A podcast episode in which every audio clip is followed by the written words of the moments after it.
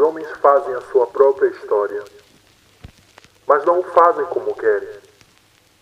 A tradição de todas as gerações mortas oprime como um pesadelo o cérebro dos vivos.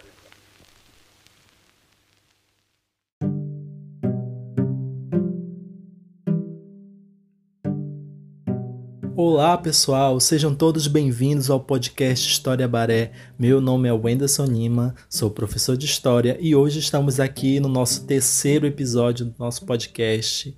Gente, eu estou muito feliz de estar gravando esse podcast para vocês. A recepção de vocês tem sido muito boa. Eu quero agradecer a todos os ouvintes que estão ouvindo a gente. Não se esqueça de seguir a gente nas redes sociais. O nosso Instagram é @historiabaré. Não esquece de curtir a nossa página no Facebook e vamos lá para o tema de hoje.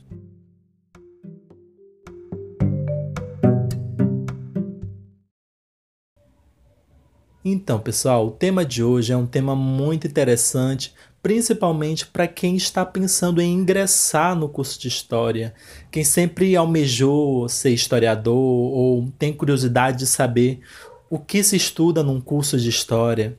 Então, nosso episódio de hoje tem como tema é, o curso de história, a graduação e curiosidades sobre a graduação também. Né? Esse ano é meu último ano do curso de, do meu curso, da minha graduação. E eu estou muito empolgado para concluir. E eu me lembro muito bem quando eu iniciei o curso, não sabia realmente o que esperar. Eu tinha feito algumas pesquisas sobre, né? É, sobre o que se estudaria no curso de História, o que, que a gente iria estudar, quais seriam as disciplinas, mas a vivência, o dia a dia ali no curso, foi que eu comecei a aprender como funcionava o nosso curso, qual era a sua estrutura, e durante os anos a gente vai aprendendo a lidar com, com a nossa graduação. Confesso que no começo do, do curso foi muito difícil, principalmente os primeiros. O primeiro ano é muito difícil da nossa graduação. O curso de História, muita gente acha que é um curso fácil, mas não é. Na minha opinião, é um curso bem difícil assim. Você precisa estar muito disposto para que muito disposto e com vontade de querer fazer esse, essa graduação, esse curso. Então, logo no início do século XX, o curso de História ele começa a ganhar proporções aqui no Brasil. E um dos estados, dos primeiros estados daqui do nosso Brasil a ter o curso de História, foi lá em São Paulo, na USP. E lá na década de 40, começou-se a, a criou-se um curso, né? O curso de História da USP, é, voltado para pesquisa principalmente. E tinha muito, muitos historiadores ali, principalmente historiadores franceses, né? Que davam aula ali naquele curso, é, nesse curso oferecido aí pela USP. Claro, gente, que no início do século XX, o curso de história, digamos que ele é um curso, ele era um curso voltado muito para intelectuais, assim, né, digamos. Na verdade, toda a graduação, né, durante o século XX, principalmente. Mas o curso de história, é, por muito tempo, ele foi aquele curso considerado como o curso de pessoas eruditas, né? Pessoas que têm bastante conhecimento, que, que possuem cargas de leituras muito grandes, né? Ou, ou seja, é, o curso de história não era para qualquer um, né? Você precisava ter essa erudição no início, né? enfim. Mas hoje o cenário ele é muito diferente, né? Hoje já é um curso de história é, Claro, ele você requer um, de você uma, uma disposição para a leitura muito grande, mas você não precisa ser erudito para entrar num curso de história. Você vai aprendendo conforme você vai estudando, né?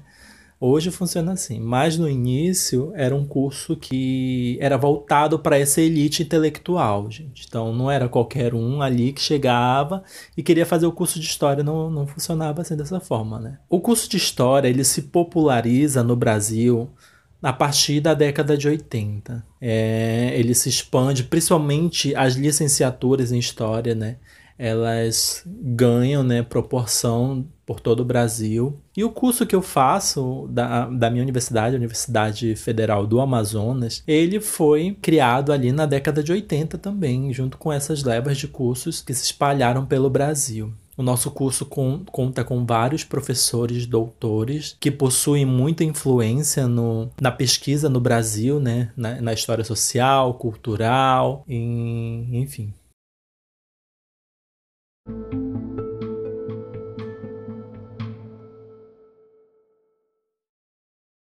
Então, vamos lá para a gente entender como é que funciona o curso de História. O nosso curso de História, primeiro você para a gente começar a entender, a gente precisa primeiro diferenciar o que, que é a licenciatura e o que, que é bacharelado. Geralmente as pessoas têm muitas dúvidas sobre ah, tá, eu sou eu vou cursar história bacharelado ou eu vou cursar história licenciatura? Qual é a diferença? Uh, a diferença está em, a, na metodologia que você vai aplicar o seu conhecimento histórico. Então vamos lá. O bacharelado é um curso que está voltado especificamente para pesquisa histórica. Ou seja, quando você entra num curso de bacharelado em história, você está entrando para se tornar um pesquisador da história. Você está se formando para ser, para pesquisar, para ser um pesquisador na área da história, né? Para exercer o ofício da pesquisa.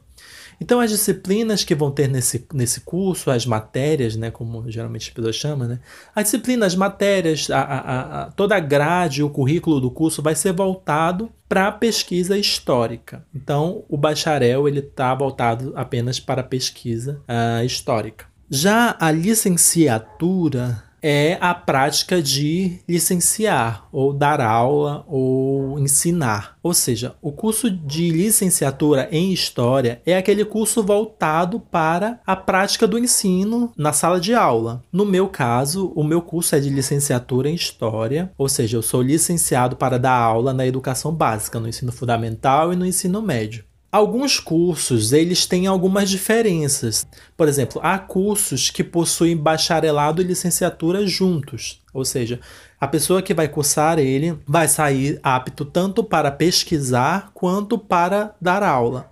É o caso do meu curso. Então, a Universidade Federal do Amazonas é o curso de licenciatura em História, porém, a nossa grade, ela está, quando eu concluo o curso, eu estou apto tanto para ser um pesquisador quanto para ser um professor.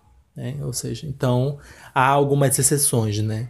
Ah, depende muito de como é estruturado o currículo do curso, depende muito qual é a proposta né, do curso em si, do currículo. Então, todo curso ele tem um currículo, gente. O currículo são as, as disciplinas, são as matérias, né, que os alunos, né, é, os graduandos vão cursar ali durante o período de, geralmente, o curso ele é de quatro anos, tanto bacharel quanto licenciatura. O curso é de quatro anos, né, geralmente. Há outras modalidades, por exemplo, como cursos à distância, que duram menos tempo, né, enfim, tem toda essa, essa diversidade dentro do curso de História. Bom, no caso do meu curso, gente, e na verdade não é só o meu curso, mas a partir do, da década de 90, a gente tem uma tendência principalmente dos cursos de licenciatura, a se atrelarem juntamente com os cursos de bacharelado. Ou seja, não é mais viável que o, o bacharelado e a licenciatura eles fiquem separados, né? Hoje, ah, na história, nós temos a ideia de que todo pesquisador ele precisa ensinar e todo professor ele precisa pesquisar. Ou seja, então hoje nós temos a concepção de uma história que ela está atrelada na pesquisa e no ensino. Professor pesquisador, que a gente começa a chamar, né? É, ou o pesquisador professor, enfim. É, hoje, a, a, maioria dos cursos né, do, do Brasil, principalmente das universidades é, públicas, prezam por um ensino atrelado à pesquisa. É por isso que o meu curso, no caso, o curso numa universidade pública federal, ele é, o currículo é pensado tanto para pesquisa quanto para o um ensino. Hoje a gente considera que os dois são essenciais, né? Não se faz mais essa divisão dentro de um curso de história, né? Então é muito importante que a gente entenda que o professor ele pesquisa, tá? É, o professor ele não só dá aula, mas também ele pesquisa, ele trabalha com pesquisa, com fontes históricas, e não só fontes históricas voltado para um recorte né, é, na história, mas ele pesquisa justamente sobre o ensino. Né? Tem uma área dentro do curso, uma área de pesquisa que se chama ensino de história. Então, há professores e há pesquisadores né, que pesquisam sobre esta área, né? Do ensino da história, que é o meu caso. Eu pesquiso sobre o ensino de história, logo, independente de eu ser um professor, eu também sou um pesquisador. Ah, mas é claro, no, no, meu, no meu diploma ali, quando eu estiver formado, vai estar escrito que eu sou licenciado, eu sou apto para dar aula, para dar, dar aula no ensino básico. Uma das diferenças é justamente essa, gente.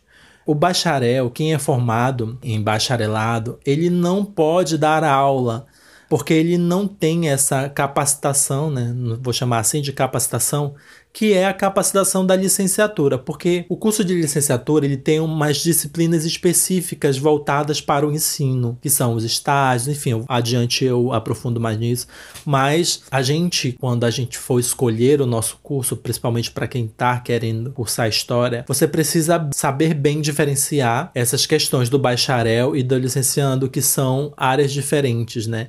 No caso, se você for cursar é, licenciatura numa universidade pública, aí aí eu, é, já não existe esse problema porque a pesquisa e o ensino elas andam junto dentro da universidade, né? Na teoria, né? É para ser assim. Então é mais ou menos assim como funciona o curso de história e, e essas são as diferenças entre bacharel e licenciando.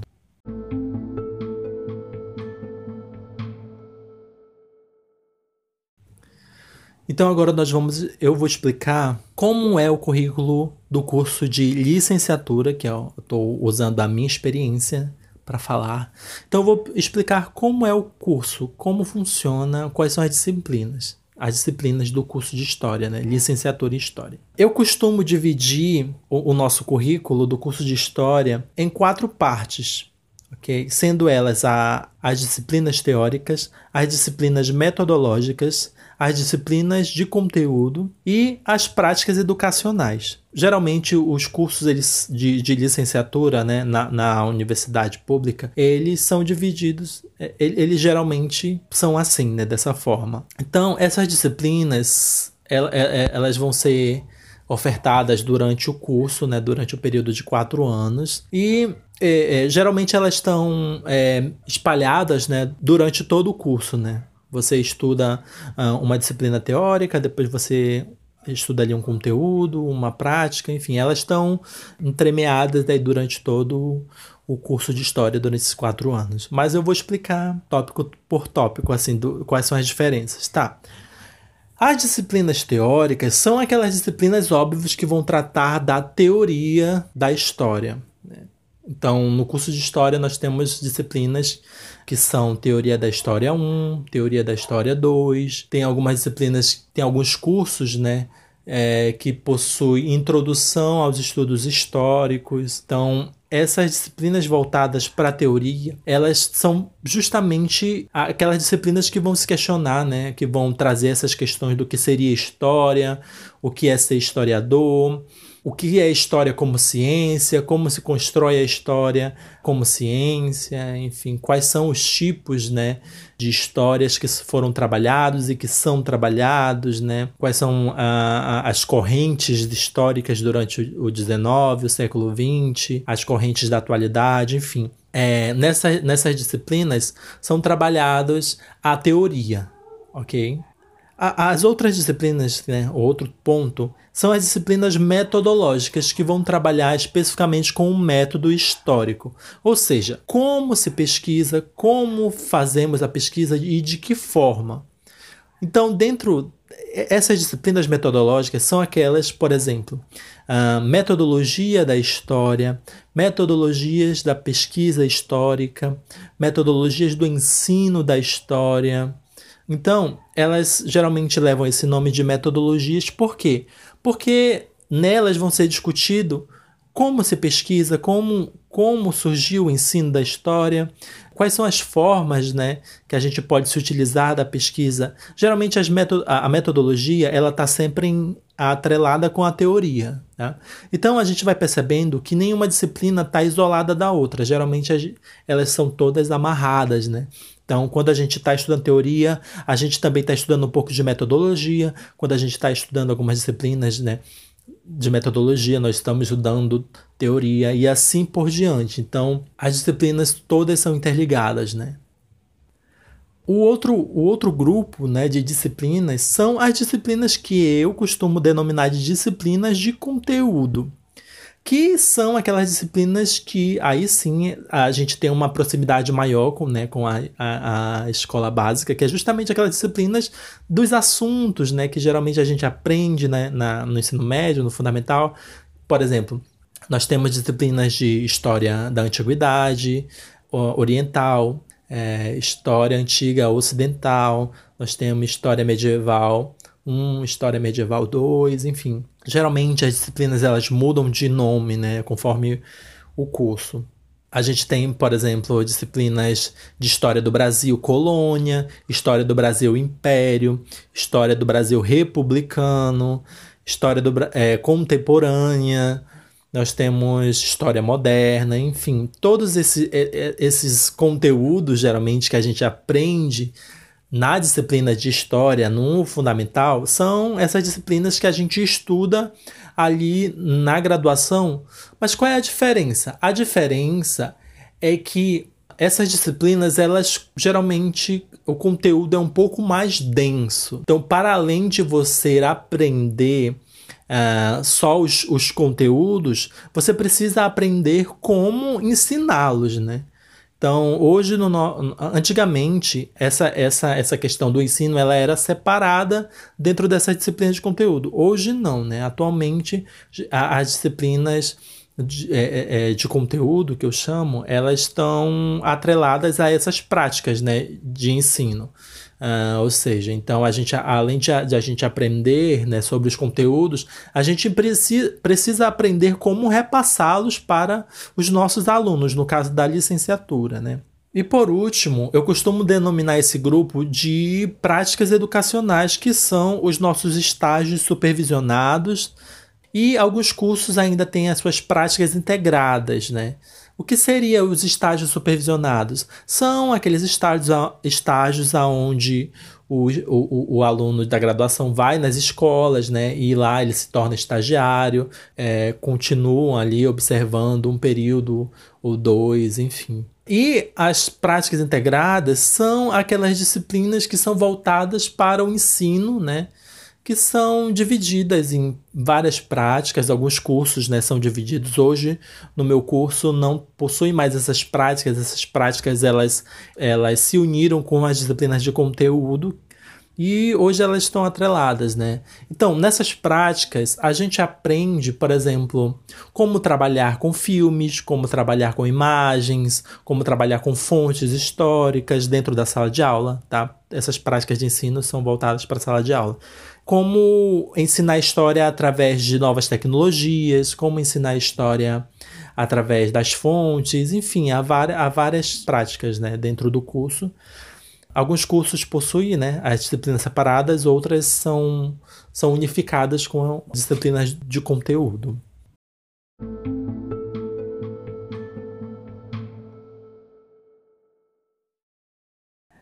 Ah, o primeiro mito que se costuma ter no curso de história é que achar que as aulas da, da, da faculdade elas são iguais às aulas da, da escola, lá do ensino básico. Bom, isso é mito, gente. A, as aulas do curso de história elas não são iguais às aulas da, da, da educação básica. Primeiro que, geralmente, por exemplo, no meu curso, uma aula dura quatro horas. Que é o, só o que seria o, o, o dia inteiro que o que um aluno passa dentro da escola. Ou seja, primeiro, as aulas da faculdade são aulas densas e extensas. Tá? Então, geralmente, a gente trabalha um tema por, durante quatro horas. Então, a gente aprofunda um tema, a gente problematiza, a gente vai, a gente adentra no, nesse tema para tirar o máximo dele, né? Então, a, as aulas, elas não são, tá, gente? As aulas da faculdade, elas são, digamos, mais densas, né? Mais, mais extensas do que as aulas da escola. Claro, a gente não estuda o mesmo conteúdo, a, a gente estuda o mesmo assunto, mas de uma perspectiva mais de formação do historiador, né? É, não como seria o conteúdo dado na escola, tá, gente? É diferente, é diferente. É a, a forma de trabalhar o conteúdo, tá? Digamos que é, é, é não, não, não é que seria na escola não seria mais fácil, é que é um é um aprendizado é, diferente. O professor ele ensina de uma forma para que vocês aprendam para a capacidade de vocês, né, ali no, no, no ensino básico, né, e na graduação, obviamente que se exige um pouco mais de você, né, vão se exigir leituras, vão se exigir reflexões mais, mais densas, enfim. Um outro mito é que no curso de história só tem drogado comunista e ateu. Geralmente as pessoas acham que o curso de história é só para quem é de esquerda, né? Gente, isso é um mito. O curso de história, ele é para todo mundo. É claro que quando você adentra no curso de história, há várias correntes, há vários pensamentos, você vai lidar com outro tipo de pessoas. Eu, ninguém entra no curso de história e sai a mesma coisa. Eu, por exemplo, entrei com um pensamento achando que era uma coisa, o mundo era, era aí, é, é, eu tinha uma visão de mundo, e agora eu tô saindo com uma outra visão, gente. Todo mundo que passa pela graduação tem essa, essa transformação. Geralmente é isso que deve acontecer numa graduação. Num curso, no caso do curso de História, se você entra e sai do mesmo jeito que você entrou, gente, você estudou errado. Né? É, não é possível alguém que entra no curso de história e não, não consegue é, é, se desconstruir, não consegue mudar a sua mente, abrir, abrir a sua mente para novas ideias, enfim, gente. Você, tá, você não está aproveitando tudo aquilo que o curso está te oferecendo. Então, para você essa ideia de que, de que o curso é só tem drogado, comunista, ateu, é porque geralmente as pessoas que entram no curso de história, elas se desconstroem, né? E tudo aquilo que foge do padrão, gente, é condenado, né? Então, enfim, aí fica eu jogo a, a questão aí, né, na roda. Um outro mito, gente, é que as pessoas acham que história é só decorar. E na verdade não. História não é só decorar. Parabéns se você consegue decorar vários acontecimentos históricos, mas geralmente os professores eles não conseguem decorar, gente datas, eventos. Gente, essa, essas coisas de decorar, isso é do século XIX. Né? Hoje a história ela funciona diferente. Hoje as nossas preocupações são outras. Como eu falei no nosso primeiro episódio, a nossa preocupação é problematizar, é criticar, é ensinar é, ensinar as pessoas a pensarem historicamente, a, a problematizarem os conteúdos, né? Então não é só decorar, não é só contar a história, a, a gente é ensinado no curso a se questionar, né?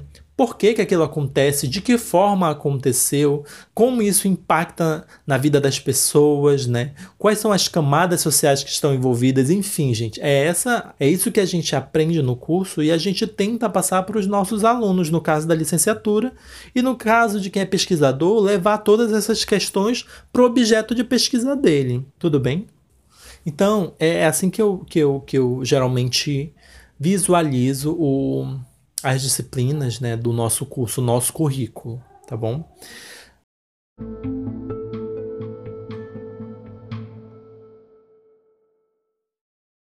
Você deve se perguntar assim, gente, o curso de história é para mim? Qualquer pessoa pode fazer o curso de história? Eu digo que qualquer pessoa pode fazer, sim. Primeiro, você tem que ter algumas, algumas características. Primeiro, você precisa gostar de ler, gente. Se você não gosta de ler, vai ficar muito difícil, porque geralmente as fontes que nós trabalhamos é em cima de muita leitura. Então, para ser historiador, precisa gostar de ler. Se não gostar, precisa pelo menos saber ler bem tá? Então vai ser complicado para você se você não gosta de leitura, se você não gosta de interpretação de texto, tá? E história, a todo tempo a gente está fazendo isso. Ou seja, então pense aí se você realmente quer fazer o curso de história, você tem que gostar de ler.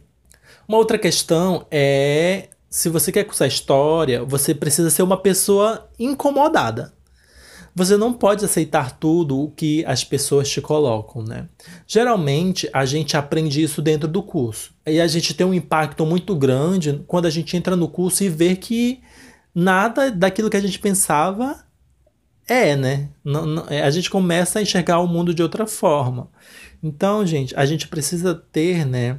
pelo menos sair do curso de história com esse com esse sentimento né, de, de incômodo com a sociedade, porque quando a, a sociedade, as pessoas, no caso, se acomodam, pode surgir vários problemas na sociedade, principalmente um historiador é, que não é incomodado com as questões sociais, com as questões históricas, é um historiador que não vai problematizar, é um historiador que, que não vai questionar as coisas.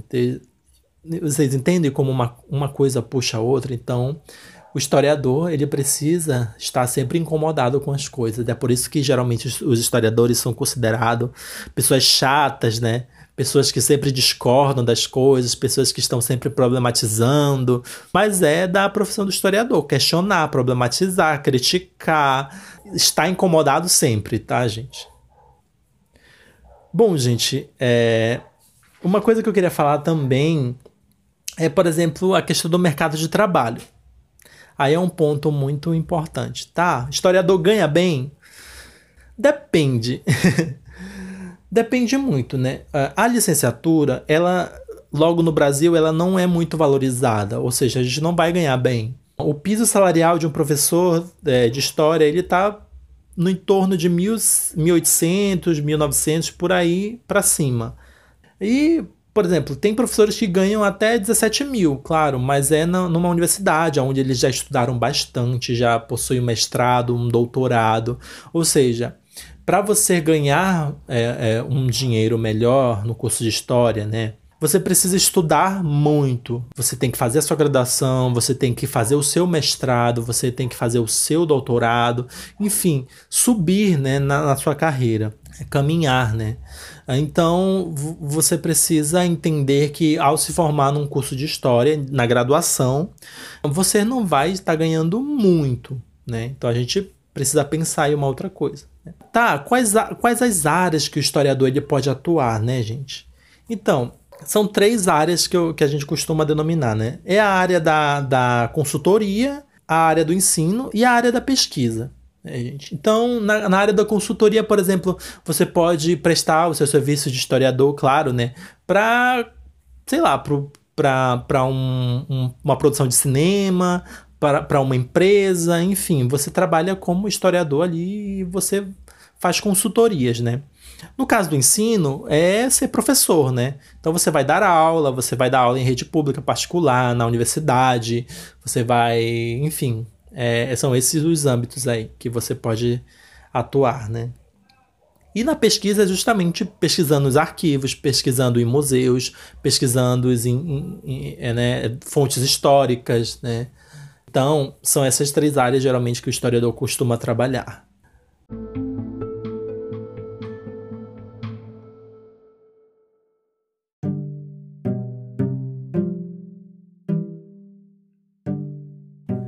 Gente, para encerrar hoje o nosso podcast, eu só gostaria de agradecer, né, uh, a todo mundo que está é, que tá ouvindo, né, acompanhando os episódios.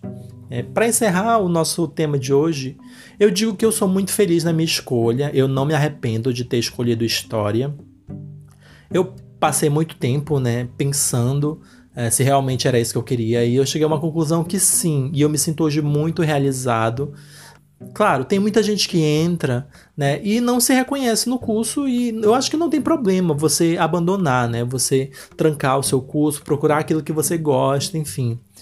Mas ainda bem que eu me identifiquei com o curso, né? E eu sou muito orgulhoso hoje de ser historiador, de carregar né, essa profissão, de, le de levar, né, de de ser de ser esse profissional né que luta tanto né pela, pelas questões sociais que está sempre incomodado que que está problematizando né que está sempre pensando um futuro melhor para a sociedade né a gente sabe que hoje os historiadores são muito desvalorizados no Brasil gente se vocês soubessem quanto o historiador ganha nos outros países, né?